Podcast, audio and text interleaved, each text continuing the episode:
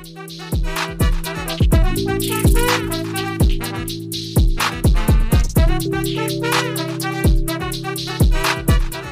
guys, Montel here, and welcome to this edition of Free Thinking with Montel. And I'm really excited about today's show because I got an old friend on who's going to come help us all figure out how we can simplify our lives by decluttering our lives.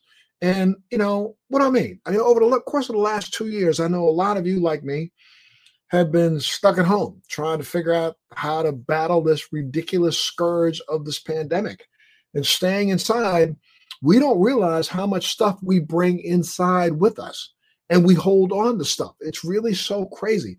Um, you know, you get mail, you get letters, you get things, and the next thing you know, you, oh, I'll keep that, I'll keep that one, I'll keep that one. Then you look over in the corner, and you got a pile, you know, twelve inches high of letters that you kept, or mail that you kept, or or or you know, announcements that you kept that are seven, eight months old that are useless, but they're stuck in a pile, doing nothing but taking up dust.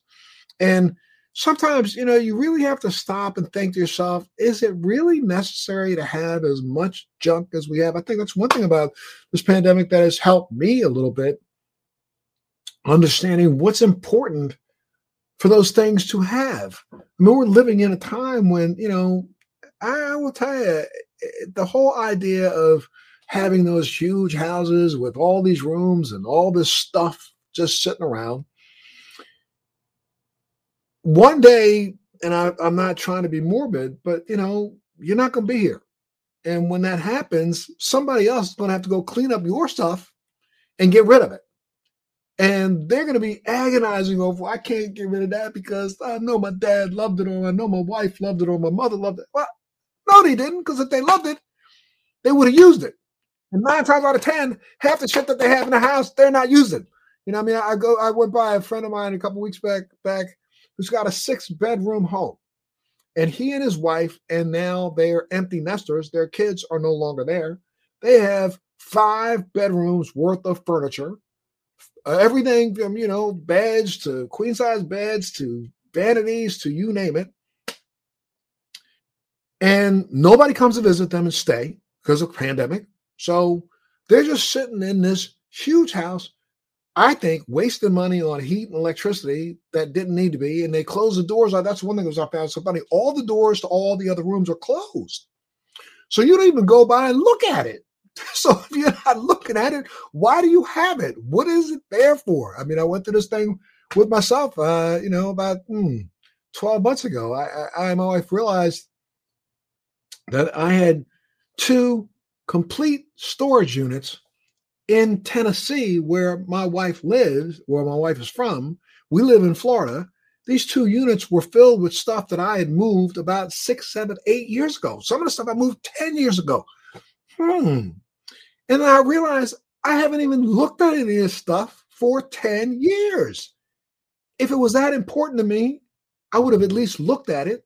And if it's that important to look at, that I, I imagine I should keep it but I haven't looked at it. So why am I keeping it? So we literally went through and just downsized. I mean, I, I realized I was spending a, a ridiculous amount on the storage units, A, but B, you know, there was stuff in there that could be useful to friends, family, cousins, and those kind of people. So we just kind of gave it all away. And then I went through it and I finally said, you know, ah, I know what. I'll go to an auction house and let them just get rid of this stuff. Because there's some of the stuff is pretty cool, not worth throwing out, but it was stuff worth something. So I figured let me just sell it all off, and then we'll we'll you know take the money and take a little trip or something. I don't know, and and that helped quite a bit because now I don't have this extra reoccurring bill that I really didn't even know why I had it. It was just there. Why? Because it's just there. My guest today is one of the top cleaning, downsizing, decluttering, and hoarding experts in the country.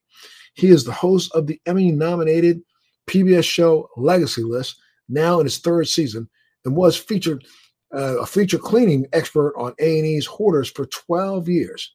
He's identified the psychological roadblocks that most organizational experts routinely miss that prevent us, so many of us, from lightening our material load. He's here today to talk about his new book, Keep the Memories, Lose the Stuff, Declutter downsize and move forward with your life. Matt Paxton, great to see you again, my friend. How are you doing, sir? I'm, I'm good, here. man. Really good to see you, dude. Thanks for having me. Absolutely, man. Thank you for being here. Yeah, I kind of was riffing a little bit before you came on, but we're going to get to that in a minute. But first off, how have you been? It's been a long time, man. A few years since we last spoken. So, you know, how's your family? How's life been treating you? Good, man. I uh I got seven kids. I've added four more kids since I talked to you. Wow. so, blended family, but we got uh we got seven kids, six boys under the age of 12. So we got a full house and uh blessed to still be working, man, helping people get rid of their stuff. Absolutely. Well, you know, I mean, it's kind of interesting. Yeah, you know, tell people how you got into this line of work to begin with. Yeah, so when I was 20, I'm 47 now. When I was 24, my dad, my stepdad, and both my grandfathers passed away. So mm. what a lot of us are going through now, um, it was bad luck. It wasn't like it was an awesome bar fight or anything. It was just bad luck. They all died in one year, and I had to clean out their houses, and so I had to go through what a lot of people are going through now. 20 years ago, and I was just cleaning out my grandparents' farm, and then my dad's house, and then helping my mom clean out her husband's house. And what what was fascinating, I remember my grandfather saying to me, "If something sucks, do it as a job because people pay you to do it." and he was he was right, man. And here we are, 21 years later. I'm still cleaning people's houses, and it just I remember I was so lost. I was sad. I was kind of beat down. I was I didn't really know what to do. There was no book that told you what to do. And I just remember thinking, all right, well, this is what my grandpa was talking about. And what I didn't realize was I really enjoyed all the stories, like all the cool stories from like grandma. Oh, that was your grandpa's, and you know, I found a matchbook uh, from a bar that I didn't recognize in my hometown, Richmond, Virginia, and it's called the Tantilla. And I remember I was like, "What was this place?" She's like, "Oh, that's where I met your grandfather after the war." She goes, "It's right across street from the train." And so they would like hang out with the guys when they got back from the war, and of course they probably smoke a cigarette, and which they weren't supposed to do. Sure. And you know that was she's telling me these memories of the day my grandfather got back from the war, and but it was her boyfriend at that point, you know. And so like those are the things that now I am 20 years later, like that's what I get really excited about is all these amazing stories that are in and attached to the stuff that we have, but we don't need the stuff. Right. I mean, if you need the stories, correct. Yeah. You don't need to look at the matchbox to recognize that she kept the matchbox. You know what a matchbox looks like, right? Yeah. Yeah. I just need to know the story. I don't have the story. She has the story. Right. And so many people, you know, again, are tired. I mean, I, I was just talking in my little riff there before we started. You know, I mean, I, I literally went through a storage unit of my own where, let me tell you, now there were some valuable to me memories of things you know, from awards that I received while I was in the military to awards that I received when I was speaking around the country to, you know, little items and little knickknacks, but little knickknacks and little plaques. I don't have enough wall space for half of this yeah. stuff. And I, I literally started thinking, I mean, I'm not going to live in a museum to myself. Yeah. I mean, why would I bother doing that? Now, you know, of course, I, back when I first received them, they were, you know, phenomenal, you know, landmarks or or things that that you know uh, chronicled something that I did in my life. You know, I received multiple meritorious service medals in the military, and you know, I had expeditionary awards and those kinds of things. And you know, when you read the write up, it sounds so exciting, but that was like 40 years yeah. ago. So what I call those is stepping stones, right? We needed them then to get where we are now. Right. But we don't necessarily need them now. I know I'm a good guy. I don't need a bunch of plaques that says that, right? right. Like the the my life, the older I get, the smaller my world gets. Honestly, I mean, it's basically I'm at that point where my kids are all teenagers, and so my life is about them right now for the next 15 years. You know, they don't they don't want to hear that I'm awesome, that there's a plaque. That's the last thing they want to see. You know, and so I just learned to kind of just let it go. And, I, and I, but I accept what mentally I accept that because you said it right there. These things are important to me, right? They're not necessarily financially valuable, but they're emotionally valuable. And so I can take a picture of them. I can store that memory. I can tell, you know, not that my wife needs to hear that story again, but I can tell somebody that story, right? And then I can move on from the item. But I found that, like you said, like I'm paying basically storage on memories to dead people that I can have those for free anywhere. Right. It's really kind of crazy. Well, look, let's talk a little bit about, yeah. you know, you were on A&E, the show Hoarders, for so many years. Tell me a little bit about the experience working on that show. Yeah, it was as awful as you can imagine, right? I mean, it was a great life experience, but the things I cleaned up were horrific. And um, I loved it. I mean, it was, I like the, I didn't want the kind of messy houses. I wanted the messiest house. I wanted to be known for doing the stuff that no one else could do. Mm-hmm. And I got that opportunity and I did it year after year. And I, I mean, the things we saw were unbelievable, but I compare it now to like a, a North Face jacket, right? Like my North Face winter jacket, I could go, you know, to the top of the Alps. I could go to the top of Everest in that thing and stay warm, but I'm not going to, right? But it's strong enough to go there. And I think my hoarding experience is the strength of Everest, right? As far as messy. But now I'm just cleaning out your house and your mom's house, right? Like, and so I use all the tools that I learned in the really difficult situations to help mm-hmm. us in the more uh, normalized, just messy houses. I mean, about I don't know, about five years ago, people just kept saying to me, dude, I'm not a hoarder. I just have been in this house for 50 years. I just got a lot of little stuff. And it was like, okay, let's let's normalize this for all of us. Absolutely. I mean, and again, yeah, the show and he did deal with like the extremes of hoarding, but the extremes bear similar psychological characteristics to the normal hoarder or the normal absolutely 100% the same mental makeup so a hoarder has just had more bad things happen to them all right they've had more bad luck honestly most of them are really good people, super smart, very intelligent, and something bad's happened to them. For my mom, my mom just my mom was a single mom. I'm using my mom's example. My mom was a single mom. She worked really hard, three jobs to raise me. And so some things matter a little more to her because she worked really hard to keep them. So my mom would hold on to maybe clothes that didn't fit her or didn't matter anymore because it was every ounce of energy and money she had to obtain it at that moment and and yeah and that's that's part of that's part of that psychological problem that people have either because they they remember oh how much it cost yeah. whether they bought it and where their mind was when they did that but they are no longer where their mind was back then yeah. still holding on to this item right my my mom has got every tupperware thing that she's ever you know the cool whip jar with the spaghetti stain thing right she got every one of those because we were poor Montel. we were right. really poor and we had to save every ounce of food and the other day, I pulled out my nice glass container to store food in. And she's like, "Oh, well, someone's fancy." And I'm like, "No, mom, I just, I just don't need every single right you know, thing I ever carried." You know, but for her, they served her well when she had them, and she's not going to waste money on stuff. Sure, sure. I mean, what else did you learn uh, from people when you were, you know, dealing with the extreme to translate to the normal?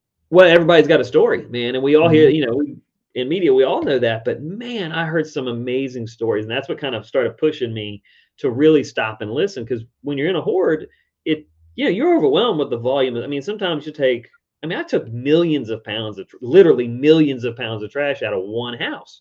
And you can forget that this is a normalized good person, right? That has real stories and you need to respect and listen to them. And so it's funny, the some of the better stories I've heard are from hoards and not from like regular houses because they just really appreciate the the people behind the stuff. But I'll I'll tell you the most important one is the that we all hold on to something because of the people attached to it. So, those, every hoarder or any grandma or mom in the country, you're going to go into their house and say, "Oh, well, that was my mom's," and I say, "Great, tell me about your mom." And then they tell me mm-hmm. this amazing story about this woman that raised them and made them the person they are today. And no matter your house is messy or clean, you love your mom and you love the things she did for you. And that's universal, man. Like universal. Yeah, you know, it's very, very interesting when you say that because my dad passed recently, and you know, um, he was sick for a couple months before he passed. So, you know, my family went through the process of cleaning out his place and getting rid of some of the stuff that he had that literally was still of value. He had some really nice furniture that some of the cousins and grandkids and other people got. Mm-hmm. But um, you know, then I, about a week ago, I went up to see my siblings and my sister gave me these two mm, they were uh, like valises uh, this this folders full of papers that my dad had sent and on the outside of them they were both marked montel. And i look at it and i pulled out know i sat here and sat on a couch after i got him home and i sat there and i went through page for page for page for page for page. My dad you know for a while there i guess he and my mom both because my mom had done the same thing before she passed they basically chronicled and kept almost every newspaper article that had come out about me and my show over 17 years, man. So 20 like, years ago. Yeah. I, we had stacks. Yeah. I mean, I look at some of these pictures of myself, I was like, wow, you know, I didn't even want to see myself 20 years ago. And so you know, I mean, I, I, literally went through it all, and at the, I, I, didn't.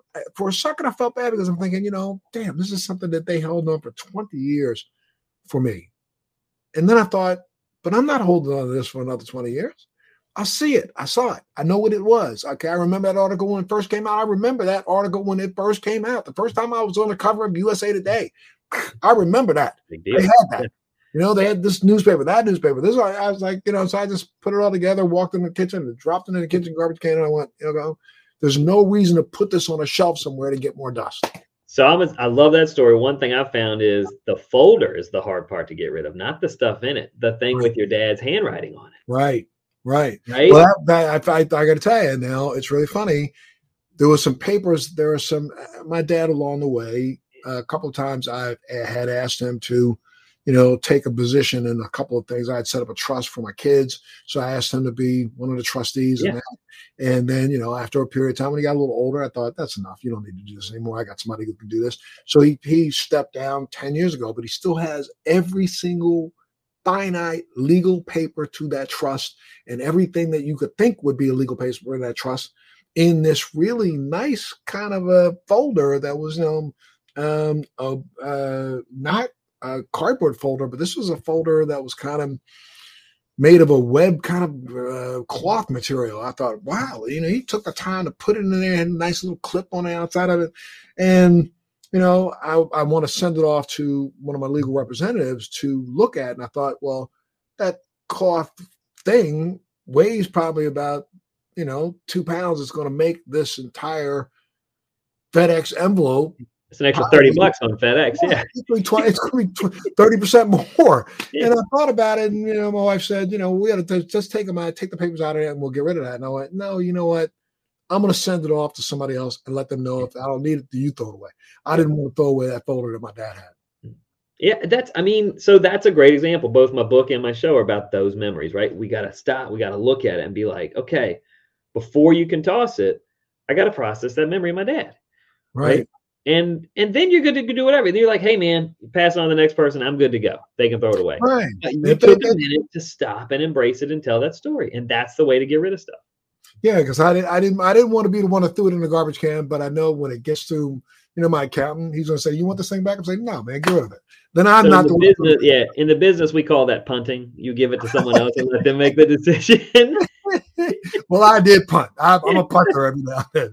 You're Tell in a place that you can. Yeah. Yeah. Tell me a little bit about your new show. Now, it's in its third season on PBS, right? Legacy? Yeah, we're third season on PBS. It's called Legacy List with Matt Paxton, and it's basically what we just talked about. Like I was hoarding was so extreme, and I had so many of these amazing families that I was meeting on on TV shows, and I was like, hey man, I just want to know like the stories. I don't need to go through this, you know, big nastiness of cleaning. And one day I was this lady's house. It was amazing. We found a 44 star flag. Mm. And I was still concepting the show, right? But it was a sorry, one second. I got a huge train right outside my house. Okay. So we were concepting the show. I was still cleaning. I was in this lady's house. I found a 44 star flag in a in a military trunk up in her attic. And wow. I said, Where did you get a 44 star flag? Because they don't just there wasn't a flag store back then, you know? Right. And I said, walk me through. She goes, well, I think it was my grandpa's. And this lady was in her late 80s, you know? And I was like, okay. And so I called some historians, called some people. She's like, I don't really know. She goes, I'd love to find out. And so I'm just cleaning this lady's house. And we found out her dad, her grandpa was a train conductor the day Utah became a state. Wow. And they made four of them and he drove all the politicians to Salt Lake the day Utah became a state. And he ripped it off the side of the train and kept it, put it in, put it in a trunk, and it had been in a steamer trunk in her dad's attic and then hers. Right? Wow. This thing was impeccable, perfect shape, hand woven. I mean, it was actual history, you know? And I remember thinking, like, man, I gotta make a show about this. Like, and because I said, like, someone's like, well, what's it worth? I go, I don't care what it's worth. I want to know about her dad and I want to know about her mom. I want to know about her grandpa. And so I made that hard right turn. I was like, everyone in TV is going to want to know what this thing is worth. I was like, I don't care what it's worth. I was like, it's emotionally worth this. And so I really made set out on making a show about what things are emo- emotionally worth, not what they're financially worth.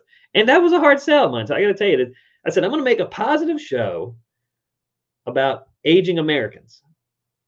And uh, most networks, one network is like, well, are there attractive granddaughters that will fight over the stuff? Right. Well, can, can, can get some people rolling around in the mud in the front yard. I said, I'm sure there is, but that's not the show I'm trying to make, right? right. And finally, we we we said it on public television. I got to tell you, it's the best place ever landed because they really just let us tell the story.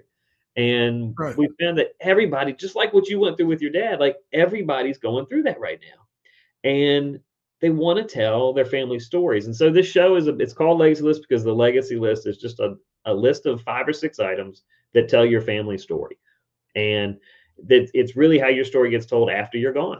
And so I tell people before you start cleaning, I want you to create that legacy list, that five or six items that matter the most. I mean, think about all your plaques, everything. I mean, I've known you well enough, Montel, for long that you know some people don't even know you went to Annapolis, right? Like it's mm-hmm. crazy that the most important stuff in your life some people don't even know, right? And right. so how would you pick five items out of your house for a legacy list? It's harder than you think. Sure thing.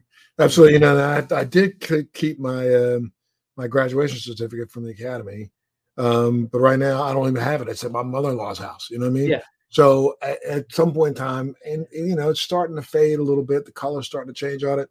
I don't think my kids need it. They don't want it. They're not going to put it up, you know. So why bother? I'm going to probably when I get down there next time, I'll probably go ahead and let it go. I don't know, know, man. You've got that. You've got that asterisk on your stuff that it's your stuff. So sometimes right. stuff owned by you has more value than if it was the same item that wasn't owned by you, right? Um, that's a that's an item I would say shouldn't be thrown away. I got to be honest. I mean, with the history of you going there, like that's a that's a big deal, right? right. And there's people that would be moved by that item. And so, like, mm. I, I mean, that, so people, a lot of military items is a tough thing, right? We get that all the time. What do I do with my military items, right? My grandpa's little uniform, right? Or the medals. Like, there's different places you need to go, but sometimes you got to call the institution and say, "Hey, man, like, this was a this guy's a big deal. I'd like to right. see if you guys want it." Right now, why why are people? I mean, you know, I, I I guess like you know, why are people so afraid though to let go of their own belongings? What do you think? What makes that? I think I think all of us, you know, our own belongings. It means we were here. It means we succeeded, right? Like, I'll use my own item. I have one item that I struggle with: my shoes. Right? I have I have some old Air Jordans. That this sounds so petty, right? But I remember when I was a kid we had to go to we went to People's Drug, it's now CVS, and they had these fake Jordans, right? And we would sketch a Nike swoosh on these things and color them in in black to make them look like the original Air Jordan ones. Right. Well, now I have a pair because I can, right? I finally reached a point in my life where I could spend that kind of money on a pair of shoes. Is it worth it? No, of course it's not. But for me, it makes me feel good. I love wearing them. I feel awesome. I get on stage, I feel good about them. So I keep them. Um, I've run out of space in my little Air Jordan collection. I don't my, my I only have two feet of space in my closet for shoes, and I'm married a minimalist, so we don't have a whole lot of space. And my wife said like, "Hey, if you want another pair of Jordans, that's fine, but you're gonna have to get rid of another pair to make space for that." And so I've really struggled. I'm like, I'm not letting go of any of these Jordans. I really like them all. And she said, "Fine, then you're not getting new ones." you know, and that's really put me in a pretty hard place. And so now I've had to like, I'm kind of like stalling with my little collection because I've run out of space, right? But what had happened is I got guardrails, and my my wife has really encouraged me. She said, "Look, you keep whatever you want in that two foot by four foot space, right? But you ain't going beyond that." and, and the you only have two feet. yeah, I mean, she's teaching. Look, I'm the guy that was on Hoarders for 12 seasons, and she's teaching me how to clean. But it's really, really helped because I've learned we don't, you know, we just don't need as much stuff. Right. Well, you know, now you then uh, talk a little bit more about this because you know you personally did have to downsize when you moved in with your wife, right? Yeah. So I was writing my book about decluttering, just kind of using all my tips from the past, and then halfway through the book, I fell in love with this woman, and she's like, "Look, I'm in Atlanta. You're not. If you want to be with me, you're coming to Atlanta." So I had to pack up from Richmond, Virginia. I lived in this neighborhood for 30 years, the same. I mean, two different houses, but I raised my children in the same neighborhood that I was raised in. So I had to pack up this house and I had to get rid of about 80% of my stuff.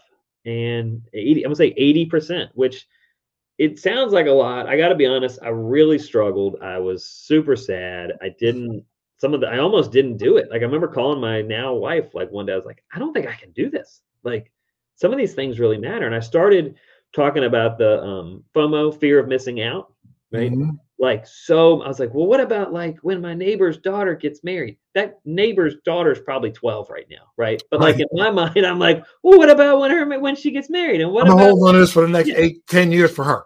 yeah and right that girl doesn't even know my name by the way right? I'm just that old guy across the street. But like for me i was like that fear of missing out. I think that's why a lot of us miss out on parts of life experiences and we we hold on to stuff because we're afraid we're going to miss something. Like your dad held on to those tax records because he wanted to have them in case you lost them right? He wanted to be the guy that saved it. He's like here you go montel. You me- you messed up. Here we are. Here's all the paperwork. And he'd be the hero for a minute right and and we want that to be that way for our kids you know?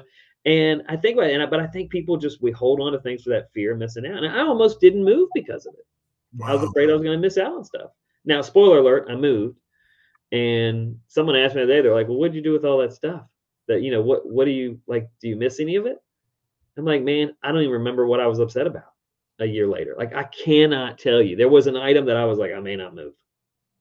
And i don't even remember what it was I, I'm, I'm. Look the same. I feel the same way. When I dumped out, emptied out those two storage containers, you know, there's someone was like, "Ugh, I really want to keep this, but I don't want to have the storage container, the storage in it. And I kept agonizing over it to a point that, you know, I, I'll tell you what, what, what a couple of them were. Um, seriously, do you remember when you came to my studio um, in Manhattan?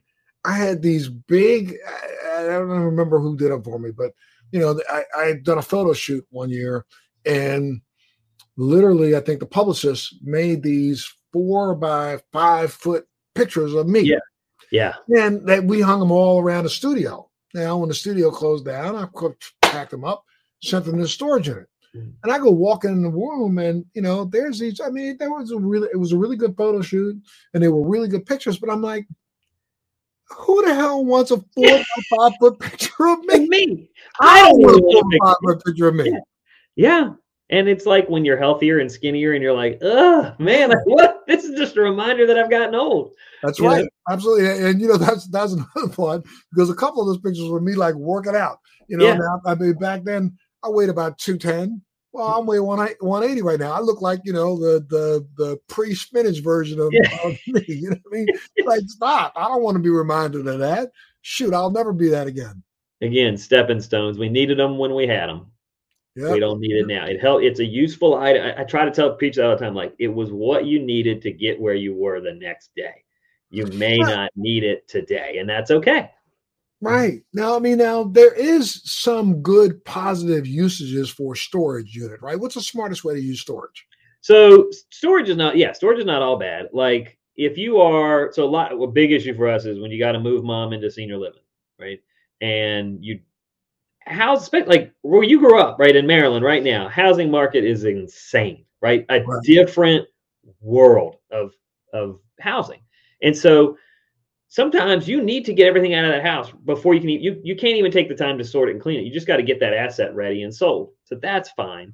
Um, I'm okay with six months of storage too. If you're just not sure what you're where it's going to go and what you're going to do, six months is fine, but keep it small. Keep it a 10 by 10. Don't do more than a 10 by 10. Anything more than 10 by 10 is a whole room in your house. Right. Right.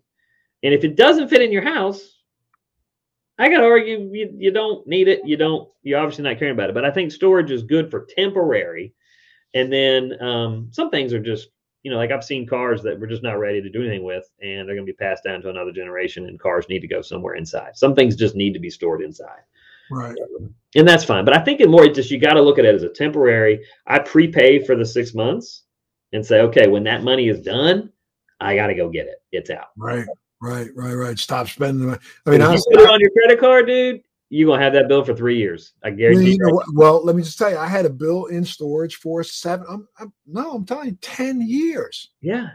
Ten years. Don't I- do the math. You'll be disappointed, man. Like, don't don't, even get a calculator because it'll upset you. Lord, I, I'm, I'm telling you, it was upsetting me when I when I when I really thought about going in there and finally opening this damn thing up. And you know, it was really funny. I had a I had a safe that I and this is a, a very it was a very expensive safe Yeah. that I Dude, had safes purchased. are expensive.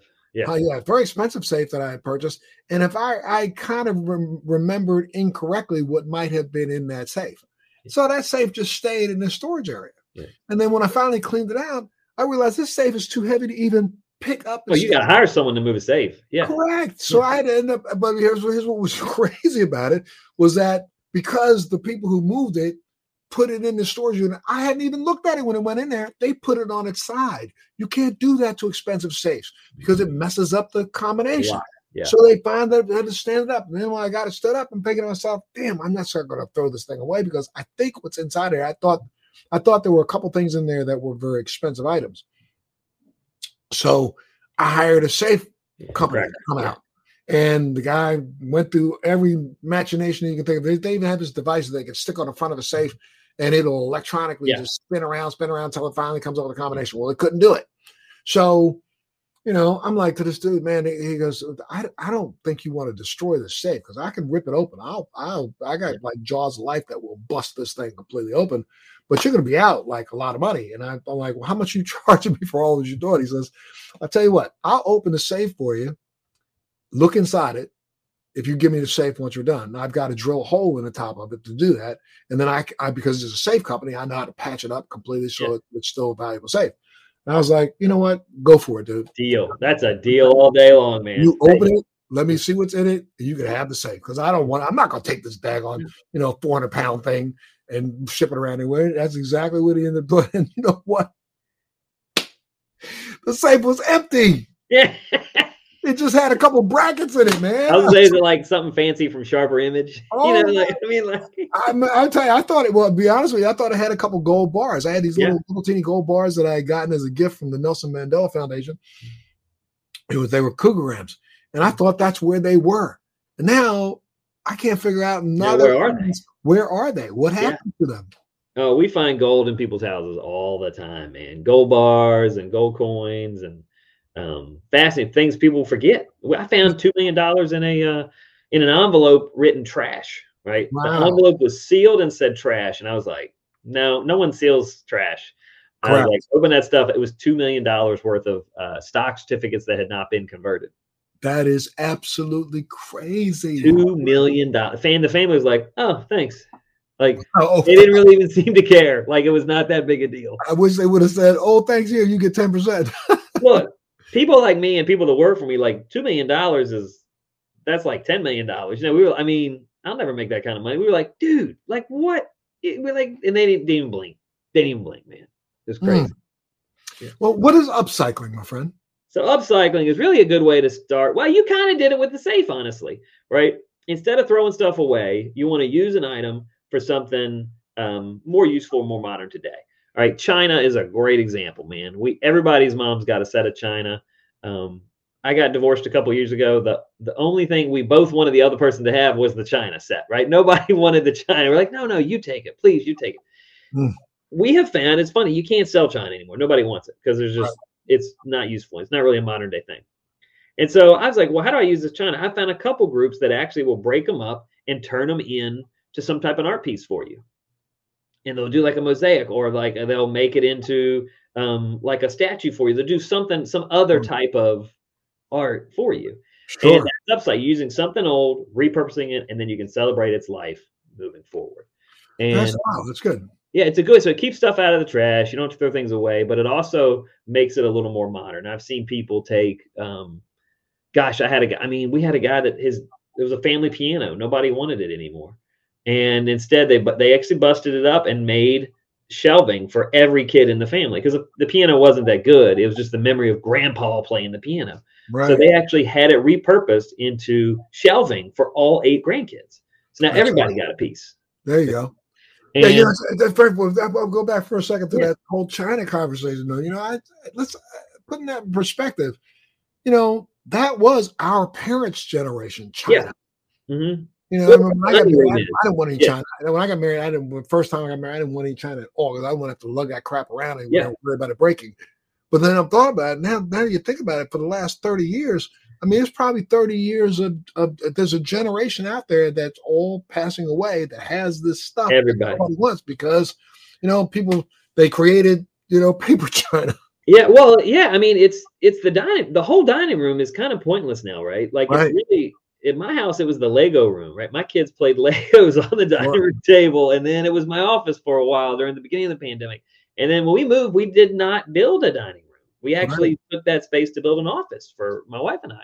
I mean, that's just a waste of space because every auction house in the country is filled right now with brown furniture, china, and silver. At least the silver you can melt down.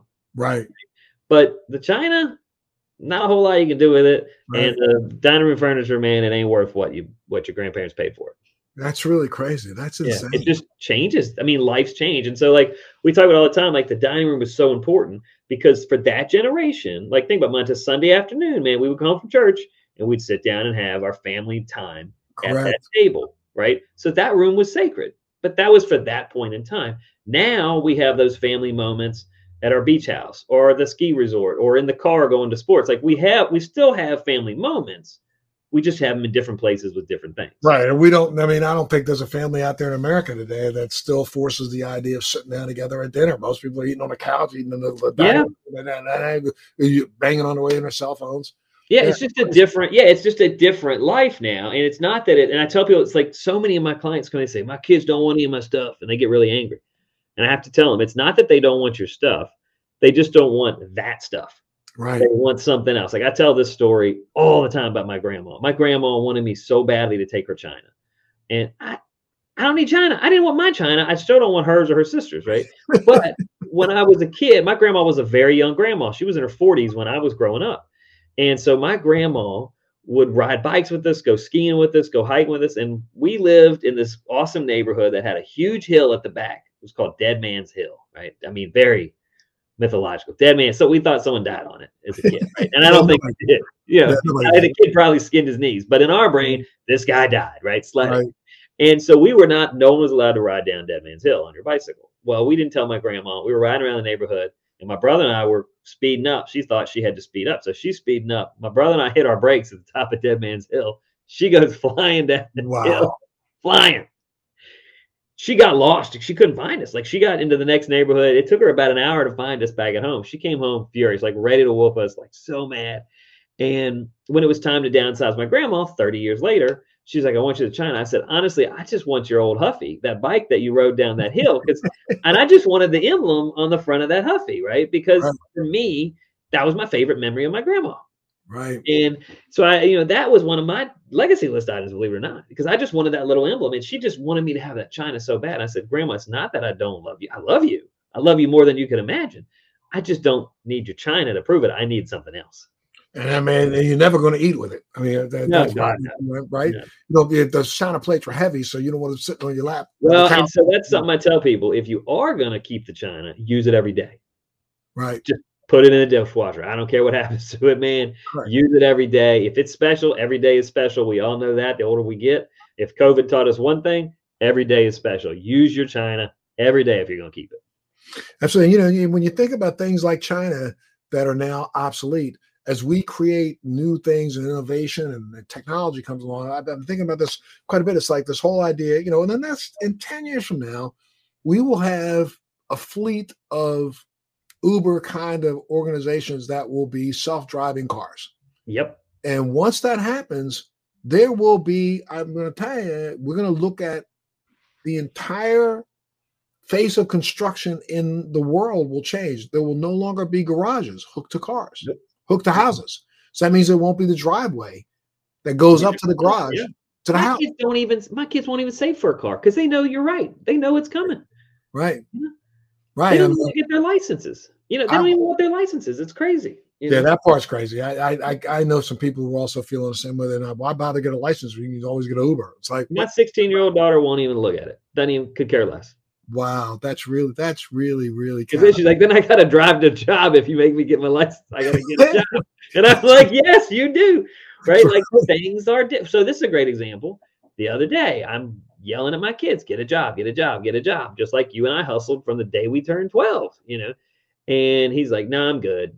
And I'm like, no, you're not. You got to get a job. He's like, actually, I just flipped all my Pokemons online. And he goes, uh, I got $2,000 I need you to put in a savings account for me. I was like, wait a minute, what did you do? And he goes, all those old Pokemons, I sold them. There, I got $2,000 for them. So it's not that they're not hustling; they're just hustling differently. And I had hustling differently. That's that is kind of crazy. And again, it was hard for me to. I'm like, no, man, McDonald's is hiring. Like that's where I worked. Like, go do it. He's like, and make 15 bucks an hour. Ugh. I'm like, dude, I did it for three. Like, what right. are you about 15? But I even I've had like I do this with with my clients. I'm like, hey, you got to pivot your your mind on, you know, your brain on this. Like, you I go, you got to pivot your thinking. Like you're thinking we're old school, we don't want your stuff. But I'm having to do the same thing with my kids. Like they're still working, they just do it differently. Do it differently, yeah. yeah. Well, what are your 12 tips to jumpstart and decluttering? Let's say you, you know you realize you wake up now and it's two years into this pandemic and you look around in every direction you look at in your place, there's piles of stuff. What do you do? What's your 12? All right, first one, you gotta you gotta I call it pick the finish line. All right. You gotta decide where you're going. And this sounds crazy, but like so many people call me, they're like, all right, I'm ready to clean. I want to start now. Great. Where are you moving? Oh, I don't know well, how can I tell you what to take if you don't know where you're moving, right? So your finish line might be that you're aging in place. You're going to stay in your home, but you got to move the bedroom downstairs. Great, right? Or your finish line might be you're moving to Florida to be close to the grandkids. Like I don't care what your finish line is, just be very clear on it. Because here's the harder part: you got to put your why, and your why is why are you making this move? Why are you making a change? Um, I, Montel, you've been fit the whole time I've known you. Like in fitness, you got to keep coming because you can quit, right? It's really easy to quit working out. It's really easy to quit dieting. Same thing with decluttering, right? And the biggest, honestly, the biggest secret of decluttering is just don't quit. Right. You just got to not quit. And so that why keeps you from quitting. And so, like for me, like I actually have lost 20 pounds this year since well in the last year because my my oldest son kind of cornered me and he's like, "Hey, are you gonna oh, are you gonna die the same age that your dad did?" And I said, "What do you mean?" He goes, "Well, your dad was 52. He goes, Dad, you're 47." He goes, I'm 12. He goes, if if you die in five years, I'm not going to be in the college yet. And he goes, Dad, I want you to be here. And I go, Oh, I'm not going to die, buddy. I'm good. And he goes, Well, he goes, Why do you eat all that food that you tell me is bad then? And my boy called me out. Right. Wow. And so here's the deal. I want to be a grandpa. Right. He told me, he's like, I want you to be there when I, I said, Dad, you got to teach me how to be a dad. And I was like, I'll do it. Right. And so now I put on my wall grandpa. Right. Because mm-hmm. that's my finish line. I want to be a grandpa. And that's my why. So I, believe it or not, in decluttering and downsizing, same thing. Is it independence? Is it you want to be with your family? Uh, you know, is it health? Whatever your why is, you got to put it on a piece of paper and you got to put it in your face. You got to look at it every day because you will quit. Like you, it's trust me. And the the the cleaner the house, the less messy it is, the easier it is to quit because you can just shut the doors. Right. Right. Garage, I can shut the doors. I can deal with that next year. It doesn't right. really affect me right? So that you want to you want to do, and then you want to pick your pick your uh, sorry, you want to pick your finish line, and then know your why, and then start small. All right, that's mm-hmm. number three. Start small. I cannot stress enough. Most people think, oh, well, I'm gonna clean my house this week. It was a three day weekend. We got Monday off. We're gonna clean the whole house. And I'm like, how many years did it take you to fill that house up? And when I ask this in a room, it'll be 10, 20, 30, 40 years sometimes, sometimes 50, right? I had a lady today, this lady today in Bethesda, near where you grew, grew up. I said, When'd you move in? She goes, uh, 73. Wow. All right. She bought that house for $35,000 in 1973 in Bethesda. Right. That's this crazy. House, this house will sell for $2 million like Easily. tomorrow. So, right. I mean, as is, it'll sell tomorrow. Right. But I was like, it took you 50 years to fill it. It's going to take more than a long weekend to like, it's just going to, if you're going to give it the respect. You right, because you're gonna get trapped up in the memories. You you, but you need to. My whole point is you got it, and that's the next one. You got to tell the stories, man. You when you go through that house, you got to tell the stories. If you don't tell those stories, you can't let go of the stuff. And, and you did it with your, you know, with some of the stuff with your dad. You just you just told us those stories, right? And now, like some of us are smiling because remember mm-hmm. the stories. You got to share the stories. And I say you got to pick a legacy list because you before you go through the rest of the house, pick that five or six items because what that does is it sets the foundation of what you want to keep. I mean, I say five or six items. That's it. Share those stories because those are the five or six items that you're going to share. You're going to put out there. You know, one thing like the dining room is a room that nobody uses anymore. And I've started telling people get rid of the china out of the china cabinet and start putting your legacy list items in that china cabinet. People are like, what do you mean? I'm like, dude, give every person in the family one shelf, right? They can put their five items there. And then when people are, are walking around, they say, hey, what's this thing? What's this? Oh, that's our family's legacy list chest. And they're like, well, what do you mean? And then you start to tell the stories. Oh, this was my grandpa's cookbook, and this was my dad's hammer, and this was this. And each kid has a different legacy list, right? And so the more you're one, you're upcycling there, and then two, you're actually getting your family stories told. But it needs to be out. If it's in storage, like you said, how is it a legacy list item? Nobody can even see it. You know, I right. can't share the story if I don't see it. So you want to create that legacy list, and then, and I'm not going to tell all the tips because I want you to actually buy the book too. Gotcha. Oh, I got a train coming right here. Hold one second. Sorry, hmm I live right downtown, and I got No, that's okay. train that comes only 26 times uh. Kids love it. Here we go.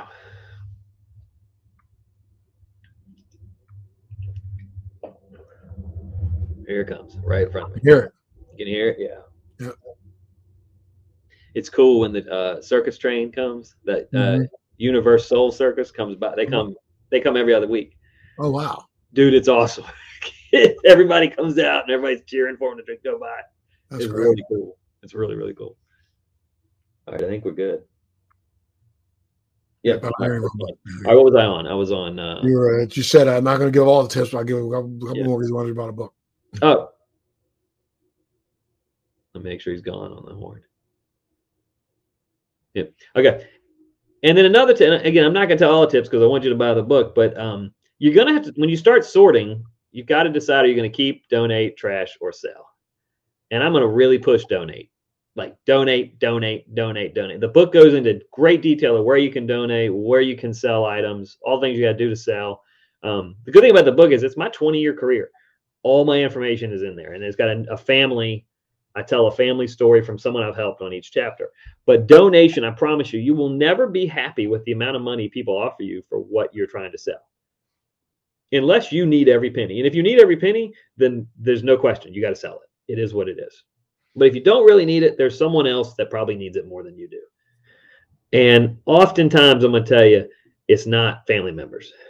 Family members, they already would have, if they wanted it, dude, they would have taken it. I can tell you right now. Right. Like, offer it up to family, give them a timeline, right? Say, okay, we're out of here in two weeks. If you want it, come get it. And if you don't, don't say because they'll say, "Oh, well, bring it to me. I'd love to have it." Right? And then you're now the delivery person. right. Don't fall for that. Say, if you want it, come get it by this day. If not, we're donating to the church, veterans group, you know, some kind of group that would use it. Um, I had an old guy, Leroy, that worked for me. He's an old homeless guy. Couldn't read, couldn't write. He was the best worker I ever had. He was amazing. And this lady had an old T-shirt. She goes, "Oh, it's kind of ratty. I guess we could donate it." And he goes, "Ma'am, I am homeless. I am not ugly. I need your good stuff so I can get a job." And I got to tell you, Leroy was right. And I tell that story all the time because you know the donation places they need your best stuff, not your worst stuff. Don't give them trash. Like they're putting people to work, man. Like I cannot stress how many people they're putting to work more than you could ever imagine. So give these people good clothes, good furniture, people that can get the, you know, that dining room furniture you don't want, don't sell it, donate it. Because there's somebody that wants to start their house off right that would love it. Right. You know, Right. But, really but I, I'm, I'm almost going to be out of time here. What's the name of the book again? keep the memories, lose the stuff. It's awesome. I promise you, read it. Keep the memories, lose the stuff. Tells you everything you need. And then the very back, there's a list of a hundred items that the hundred most items people ask me about, from a piano to China, all the way down to grandpa's, uh, you know, chemicals in the in the garage. What do I do with it? And it lists a hundred items by alphabet order and tells you what to do with them, how to get rid of it. So if people wanted to get more information from you, where would they go? What's the website? Is there a website? Yeah, Or- TV. Yeah. So TV show and book. The website is mylegacylist.com. You can watch the first two seasons of Legacy List uh, at mylegacylist.com. Of course, anywhere on public television as well. Um, you can order the book really anywhere. And um, if you want to put your family on the show Legacy List, please go to mylegacylist.com. We are casting currently, and we need good families. It's great. Well, what's what's next for you, Mac? What's what's coming up next? Whew, I think I'm uh, going to take a nap in March when this is all done, and um, I don't know yet, man. I, I got seven kids. I'm really enjoying it. I'm I am going to do one episode of Hoarders this summer. They asked me to come back for a, like a super hoard, so that should be interesting. Uh, and then we got season four Legacy List, and I I've started taking time off, man. Like one thing the pandemic has taught me, like you don't get time back. And uh, so I don't work in the in the winter. I take basically I'm done in October and I hang out with my kids until after the holidays. Oh, that's And, great. uh, I'm gonna try to do more of that. I, don't I think I gotta like take kids to soccer practice and stuff. I think that's what I'll be doing. You know, because they're gonna be gone. Like you know, man, they'll be gone before I know it. And everybody warned me of that. That's and right. It's happening. We got our first college letter the other day, and I was like, oh my god, this is real. Like they're gonna be gone soon. So I'm just gonna Holy moly. enjoy my wife and enjoy my family, and hopefully keep losing weight. That's my goal. Eh, uh, how much have you lost? 25, 25 pounds. 25. There you go, my friend. That's and really just so people know, Montel has been giving me diet tips for a long time. God, 10 years. And I finally took them. And I, and I literally haven't talked to you in years, but every time I eat a smoothie, I think about you. So thank you, man. Thank you, my friend. Absolutely. Thank you for being a part of the show today, man. I know you're oh, uh, information has been really, really helpful to a lot of people. And you know, um, love to have you back if you want to give out some more tips. Anytime, I'd love it. Anytime we have back, I'd love to come. Absolutely, my friend. Well, look, you take you take care, you stay well, and make sure you tune in to the next Free Thinking with Montel. Thanks for joining me on Free Thinking with Montel. Please make sure you're subscribed and hit the bell to be notified when new episodes post each week. We'd love to hear feedback, so please send us your comments.